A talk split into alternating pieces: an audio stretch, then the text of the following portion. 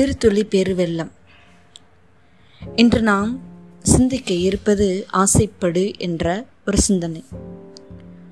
ஒரு சிறிய கிராமம் அதில் பத்து படித்த இளைஞர்கள் நண்பர்களாக இருக்கின்றனர். பத்து பேரும் மிகவும் பக்தி உள்ளவர்கள். கடவுளை நம்புகிறவர்கள். நீண்ட நாட்கள் வேலை தேடிக் கொண்டிருந்தார்கள். வேலை கிடைக்கவில்லை. அன்றாடம் கடவுளிடம் வேண்டிக் கொண்டிருந்தார்கள். ஒரு நாள் கடவுள் பத்து பேருக்கும் காட்சி தருகின்றார். கடவுள் அவர்களிடம் உங்களுடைய செயல்பாடுகள் எனக்கு மிகவும் பிடித்திருக்கின்றது. எனவே உங்களுக்கு என்ன வர வேண்டும் என்று சொல்லி ஒவ்வொருவராக வந்து என்னிடம் கேளுங்கள். நானும் நீங்கள் கேட்பதை தருகிறேன் என்றார். எல்லோருக்கும் ஒரே மகிழ்ச்சி சந்தோஷம். ஒவ்வொருவராக கடவுளை சந்திக்கின்றனர். முதலாமானவர் கடவுளிடம் சென்று எனக்கு வேலை வேண்டும் என்கிறார்.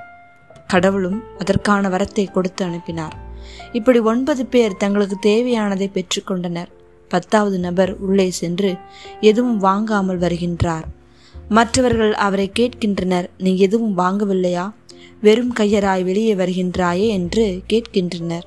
அதற்கு அவன் கொஞ்சம் பொறுங்கள் என்று சொல்லிக் கொண்டிருக்கும் போது கடவுள் அந்த பத்தாவது நபருடைய அருகில் வந்து நிற்கின்றார். எல்லாரும் ஆச்சரியத்தோடு நிற்கின்றார்கள். பிறகு அவர்களிடம் நான் கடவுளிடம் நீங்கள் தான் வேண்டும் என்று சொன்னேன். கடவுள் என்னோடு வருகின்றார். இனி எனக்கு கவலை இல்லை என்று சொல்லிவிட்டு கடவுளோடு அவன் தன் வாழ்க்கை பயணத்தை துவங்கினானாம். சிந்திப்போம். நம்மே நம் வாழ்வை சீர்தூக்கி பார்ப்போம்.